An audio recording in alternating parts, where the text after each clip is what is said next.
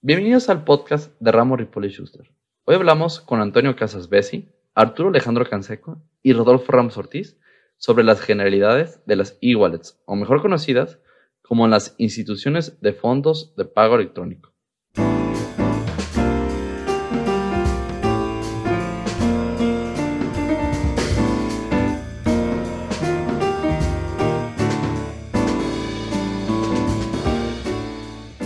Empezando a hablar de las billeteras digitales, mejor conocidas como wallets, es interesante este punto, ya que estamos en presencia de un tema de adopción digital. No las conocemos como electronic wallets o e-wallets, simplemente las conocemos como wallet. Y actualmente estas wallets representan un mercado que se está consolidando en el sistema financiero mexicano. Antes de hablar de su importancia y evolución, consideramos necesario recordar la evolución del propio sistema de pagos a través de la historia. Dividiremos en cuatro etapas o fases. La primera etapa que identificamos es el trueque. Y este sistema permitía a las personas intercambiar bienes o servicios para satisfacer una necesidad. No existía como tal un estándar de dinero o como un medio de intercambio. La segunda etapa que identificamos fue la aceptación de ciertos bienes a los cuales denominaremos commodities que eran reconocidos por las personas. Estos bienes podían ser el oro, el bronce, o cualquier otro tipo de bien que tuviera un valor reconocido. Por ejemplo, en la época de los romanos, la sal era tan valiosa que los pagos a los funcionarios públicos se realizaban en paquetes de sal, que después se usaban como moneda de cambio. La cantidad de sal que cobraban recibía el nombre de salario, de donde derivó después la palabra salario. Aproximadamente en el siglo VII a.C., el valor de referencia deja de ser un commodity y se decide acuñar moneda. Sin embargo, fue en China, aproximadamente durante el siglo VII después de Cristo, que surgió el papel moneda ante la falta de cobre para crear monedas. En Europa llegarán hasta el siglo XVII gracias al intercambio habitual de mercancías entre Europa y Asia. En la cuarta etapa podemos apreciar el desuso del papel moneda como medio de pago. Con la ayuda de la tecnología se han implementado nuevas formas de pago. El uso de información a través de chips de tarjetas, códigos QR, o tecnología cashless o contactless. Aquí las wallets, o como las denomina la ley FinTech, instituciones de fondo de pago electrónico, juegan un rol importantísimo. Gracias a aplicaciones locales de pago electrónico como WeChat Pay o Alipay, China se ha convertido en uno de los pioneros en el uso de wallets. Estas aplicaciones cautivaron a la población gracias a la facilidad con que se hacen microtransacciones y pagos de todo tipo de servicios. El nivel de adopción ha llegado a tal grado que se estima que 900 millones de personas utilizan WeChat Pay de manera mensual, lo que representa casi tres cuartas partes de la población en China. Incluso, hay ciudadanos chinos que ya no llevan consigo dinero en efectivo, y algunos negocios solo reciben pagos por medios electrónicos. Otros ejemplos muy populares son Samsung Pay, Apple Wallet, entre otros. En México, la mayoría de los bancos han implementado tarjetas digitales para sustituir sus tarjetas físicas. Eventualmente, el uso de estas tarjetas digitales terminará por sustituir el uso de tarjetas físicas. Si bien existen grandes ventajas sobre la utilización de nuevas tecnologías como medio de pago, también existen grandes preocupaciones. Entre estas podemos encontrar problemas relacionados con seguridad, fallos y ataques cibernéticos, el problema de acceso por parte de toda la población, entre otros.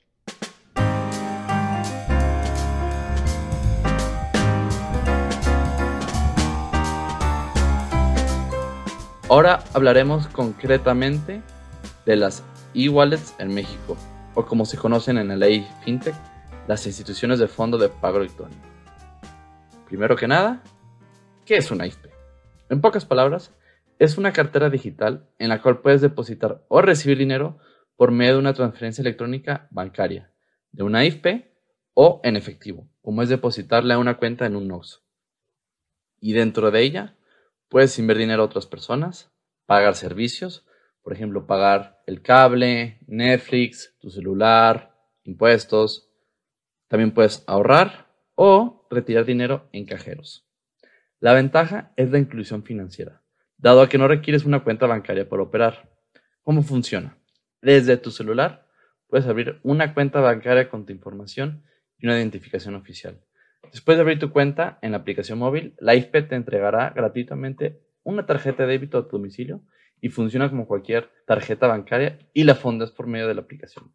Algunos ejemplos son Albo, Cuenca, Fondeadora, Flink, Swap, Clar, Even y más. Concretamente, ¿cómo es el proceso? Tú descargas la aplicación en tu celular, la abres, empiezas a, incluir tu información, por ejemplo, tu nombre, domicilio, fecha de nacimiento, nacionalidad, género y más. Y también incluyes una identificación oficial. Una vez que tu cuenta es abierta, gratuitamente se te enviará una tarjeta de débito a tu domicilio. Una vez que tengas todo esto listo, tienes la opción de depositarle a tu cuenta. ¿Cómo le depositas? Uno, por medio de una transferencia bancaria, desde tu banco le puedes depositar como si fuera una tarjeta de débito. La segunda opción es recibir dinero de otras personas por medio de otra transferencia bancaria o IFPES. Y la tercera es depositando dinero, por ejemplo, un OXO, tú depositas dinero a una cuenta en específico y se ve reflejado en tu cuenta. La definición legal que ofrece la ley FinTech de las IFPES. Concretamente, son entidades financieras que, de manera habitual y profesional, prestan servicios de emisión, administración, redención y transmisión de fondos de pago electrónico a través de tecnología, las cuales deben obtener la autorización ante la Comisión Nacional Bancaria y de Valores para operar como tal. Hoy en día, es muy sencillo confundirse al momento de clasificar si una actividad de una institución u organización es una IFP o no. Por eso, la ley señaló expresamente que no es una IFP. Número 1. Los programas de lealtad o recompensa, como son los puntos de Aeroméxico, los cuales solo pueden ser aceptados por las empresas que los ofrezcan y nunca podrán ser convertidos a dinero. Por ejemplo, en esos puntos de Aeroméxico, una vez que tú tienes los puntos dentro de tu cuenta, no los puedes cambiar por dinero, solamente los puedes utilizar para viajes. Número 2. Pagos anticipados, por ejemplo, las tarjetas de, de débito de Starbucks. Estas son utilizadas para adquirir bienes o servicios que solamente se pueden gastar dentro de esa empresa y asimismo, como los programas de lealtad o recompensa, no se pueden convertir a dinero. Número 3. Los depósitos de dinero irregulares. Estos que son los depósitos bancarios. En esos depósitos, al momento de tú depositarle dinero a un banco, tú le transmites la propiedad del dinero para que estos puedan hacer operaciones internas inversiones o más. A diferencia, en una IFP, una vez que tú deposites ese dinero, la IFP siempre lo tendrá que conservar en una cuenta aparte y no lo podrá tocar. Por eso, en el mismo acto que tú depositas el dinero, la IFP genera electrónicamente unos fondos electrónicos que representen exactamente lo que acabas de depositar. Y número cuatro, transmisión de dinero. Esta actividad consiste en recibir recursos para transferirlos en otro lugar en una sola exhibición a un beneficiario designado, como sucede en Western Union. Tú en Western Union depositas un dinero, lo cual inmediatamente será transferido a un beneficiario que tú designaste. A diferencia, en una IFP, tú depositas tu dinero y no necesariamente se tiene que transferir, sino ahí lo puedes administrar, operar y en su caso transferir a otras cuentas o pagar bienes o servicios. Concretamente, para que no exista más confusión que si una actividad es considerada una IFPE o no, la ley FinTech señaló cuáles son las cuatro características para que una IFPE sea considerada como tal. La primera característica es la emisión, que consiste en abrir y llevar una cuenta al cliente y en ella registrar todos los abonos monetarios que se realicen, emitiendo a la par los fondos de dinero electrónico. ¿Esto cuando sucede? Sucede cuando tú abres tu cuenta en la aplicación móvil y en ese momento depositas dinero por los medios que anteriormente mencioné. Y en ese momento se emite los fondos de dinero electrónico. La segunda característica es la transferencia, lo cual en pocas palabras es enviar y recibir fondos por medio de transferencias electrónicas. Tú desde tu IFPE puedes mandar dinero, así como recibirlo. La tercera es redimir, que básicamente es hacer el uso del dinero cuando el usuario lo solicite. Esto se puede traducir utilizar el dinero para realizar transferencias, pagar bienes y servicios o retirar dinero en efectivo en un cajero. ¿Esto cómo funciona? Cuando tú tengas tu tarjeta de débito física, puedes ir a cualquier cajero y retirar dinero por una comisión pequeña, como es de 20 a 30 pesos Misma comisión que es como si tú tuvieras una tarjeta de Bancomer y fueras a depositar y fueras a retirar dinero en un cajero de Santander. La cuarta característica es administrar, lo cual es llevar un registro electrónico de las cuentas transaccionales de cada cliente, esto es, registrar todas las operaciones que realiza día con día. Por ejemplo, tomando el ejemplo anterior de Western Union, esta solamente transmite el dinero y no puede ser considerada como IFE porque no tiene las otras características. No emite fondos electrónicos, no puedes pagar bienes y servicios con ella y no te lo administra.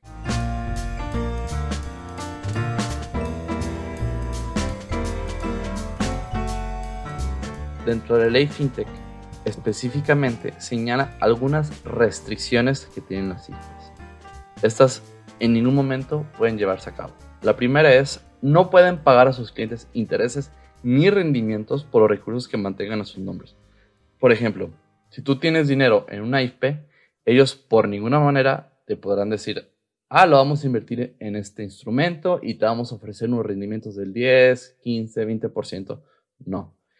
Ni aunque fueran seguros, ni que dijeran, no, pues lo vamos a invertir en CETES, lo cual te da más o menos el 6%, tampoco. Ellos solamente tienen la obligación de tener a la par los fondos de dinero electrónico que tú has depositado.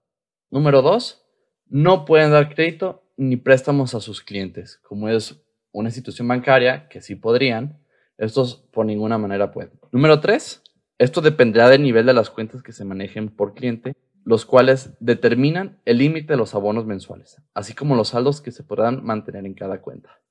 Esto viene de la prevención del lavado de dinero, porque entre menos información tiene la IFE del cliente, este tendrá más limitaciones en el tema de operación dentro de la IFE. La cuarta restricción es, para evitar el lavado de dinero, la recepción y entrega de recursos en efectivo está limitado a montos específicos, los cuales, en temas de recepción de recursos por cliente, son 65 mil pesos mensuales, y cuando pretendan entregar recursos en efectivo, el monto será de hasta 10 mil pesos diarios por cliente. Para obtener su autorización ante la CNBB, la IFP deberá presentar lo siguiente. Número uno, son los proyectos de estatutos sociales. Esto es cómo se va a constituir la institución de fondos de pago electrónico. Número dos, tener un capital mínimo pagado de un poco más de 3 millones de pesos. Cuando solamente operen con moneda nacional. En caso de que requieran operar con moneda extranjera, deben de tener un capital mínimo de 4.600.000 pesos. Número 3. Deben presentar un plan de negocios válido. Número 4. Las políticas de separación de cuentas. Esto es cómo pretenden separar las cuentas de sus propios clientes y de las operaciones internas. También están las políticas de divulgación de riesgos, las políticas de control de riesgos operativos, y las políticas de prevención de fraudes, de operaciones con recursos de procedencia ilícita y de lavado de dinero. Número 5. Procesos operativos de control de identificación del cliente. Número 6. Información de accionistas y consejeros. Y número 7. Titularidad de la infraestructura tecnológica o de su plataforma en la cual la IFPE se basa.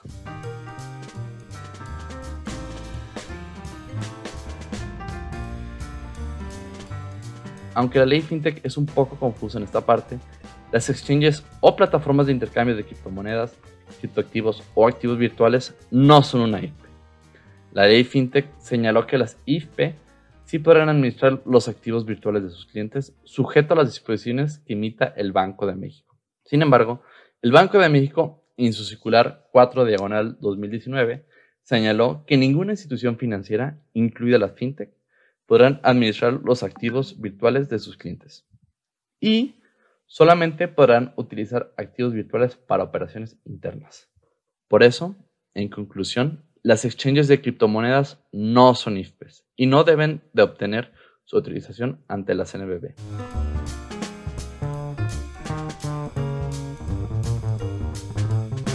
Según un informe de una conocida empresa internacional de tecnología, existe una tendencia en los medios de pago las wallets no son la excepción. Dicho informe incluye diversas áreas económicas, incluidas la TAM, países como México, Brasil, Colombia, Venezuela, Costa Rica, entre otras, ha revelado que los usuarios antes de 5 años utilizaban el efectivo y ahora 75.4% de los usuarios han cambiado por usar medios de pagos digitales. En México, existe una gran área de oportunidad para los medios digitales, resultado que ha mostrado el COVID-19, que impulsó el sector fintech a nivel mundial. A mi punto de vista, veo que el sector financiero ha estado en una constante evolución, implementando el uso de nuevas tecnologías, blockchain, inteligencia artificial, big data, entre otras. Estamos ante una transformación digital en el sistema de pagos. Encontramos actualmente nuevos competidores internacionales, adquisiciones, funciones de importantes jugadores. El futuro de los pagos digitales es inminente. Actualmente hay más de 3 billones de usuarios digitales que realizan transacciones a diario. Acerca del futuro de las fintech en México, en específico de las wallet, se encuentra en juego. Actualmente hay más de 90 instituciones de fondo de pago electrónico que se encuentran en un proceso de autorización y están en espera de la licencia de esta operación. Muchas empresas de este tipo se encuentran operando bajo el octavo transitorio. Cabe mencionar que actualmente solo hay una fintech autorizada y es un fondo de pago electrónico, y le pertenece a una conocida plataforma de intercambio de criptoactivos. Para cerrar esta amena conversación con ustedes, quiero recalcar dos cosas. Una, México es una excelente área de oportunidad en el sector y dos, los pagos en los siguientes cuatro años no serán iguales, ya que diversas ramas industriales tendrán un conocimiento de la mina de oro que se está ofreciendo a través de los servicios financieros. Un ejemplo es la empresa Geo, una empresa de telecomunicaciones de la India que se está involucrando en medios de pago y empresas fintech.